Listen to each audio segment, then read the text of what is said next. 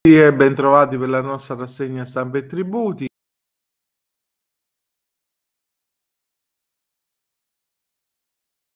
Oggi è il 6 novembre 2020, che modifica lo statuto dei diritti del contribuente in particolare il primo articolo di um, Giuseppe De Benedetto su NT Plus enti locali ed edilizie, tributi agli accertamenti, non serve il contraddittorio, focalizza il fatto che la novità più importante è costituita dall'introduzione del principio del contraddittorio che impone agli enti impositori di inviare al contribuente uno schema dell'accertamento assegnando un termine non inferiore a 60 giorni per consentire eventuali controdiduzioni o per accedere o estrarre copie degli atti del fascicolo. L'accertamento non può essere adottato prima di 60 giorni giorni, 90 in caso di proroga, l'eventuale termine di decadenza in scadenza in tale periodo fa slittare il termine di altri 120 giorni. Tuttavia il decreto non delinea con precisione l'ambito applicativo del contraddittorio, ma rinvia un decreto ministeriale l'individuazione dei casi esclusi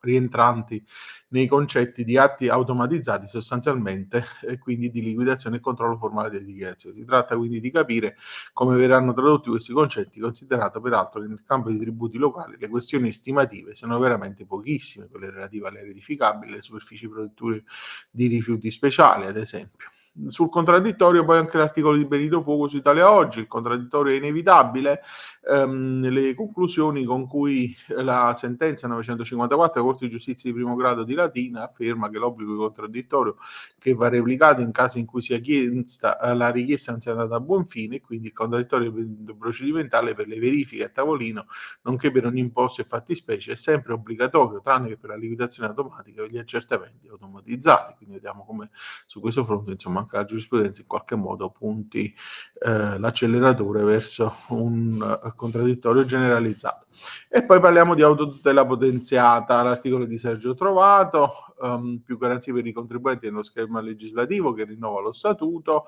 il fisco è tenuto ad annullare in tutto o in parte gli atti impositivi che eh, l'interessato non presenta, eh, se l'interessato non presenta alcune istanze, i provvedimenti tributari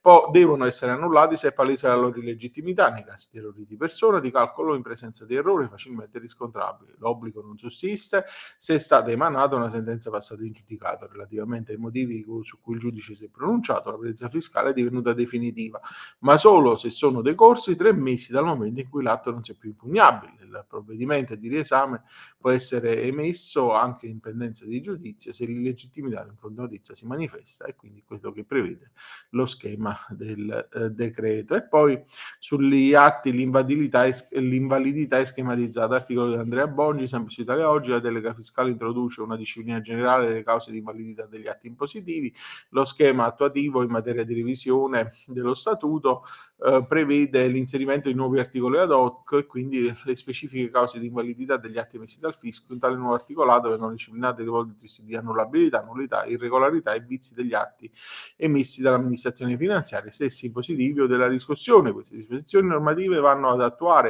eh, la previsione dell'articolo 4,1 lettera G della legge 111 del 2023.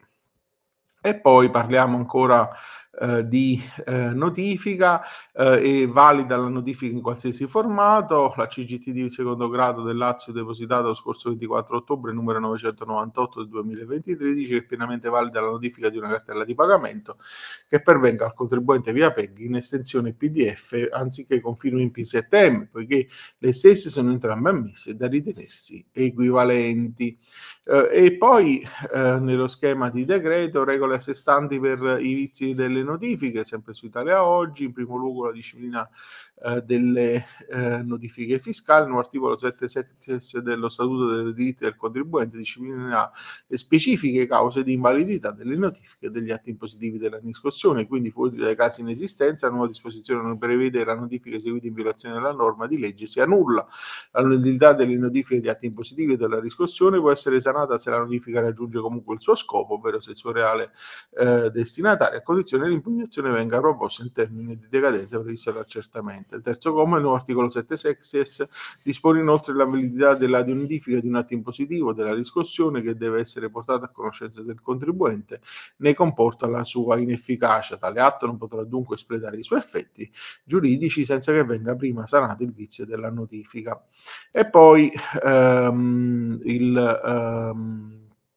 la, la, il, il canone espresso dalla sentenza 20.000, 2034 del CGT del Lazio che troviamo su Italia Oggi, assoggettamente al potere di accertamento dei tributi locali a un termine di decadenza, non scongiura il superamento di esso laddove il comune notificante ponga in essere tutti gli adempimenti necessari ai fini della notifica, a prescindere che poi sia successiva a quella del termine la conoscenza dello stesso da parte del contribuente notificato e quindi una riaffermazione del principio della scissione degli effetti della notifica. La cartella è KO, poi se mancano gli atti presupposti, CCT di primo grado del Lazio, eh, sentenza 2721-2023, e affetta nullità la cartella di pagamento eh, primo atto conosciuto dal contribuente con la quale si, present- si rappresenti di una pretesa oggetto di una precedente comunicazione di regolarità non notificata da Italia Oggi a firma di eh, Nicola eh, Fuoco.